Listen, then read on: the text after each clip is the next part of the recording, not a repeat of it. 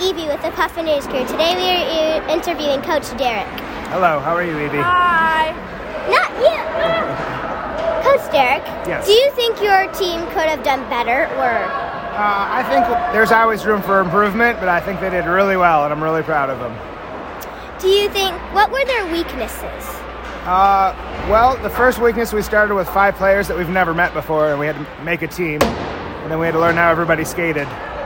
And we were short-handed to a lot of teams. Some teams had 14 or 20 players, and we had 13. Do you think. Do you think that some of the players did better than others or do you think they all gave it their best effort?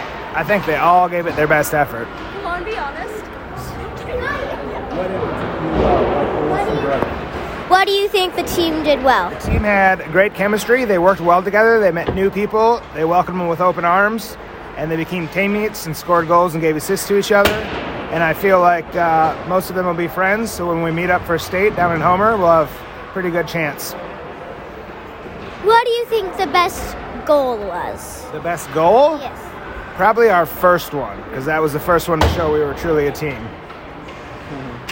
Do you think they had fun? I know they had fun. Thank you, Coach Derek. This is Evie with the Puffin News Crew signing out.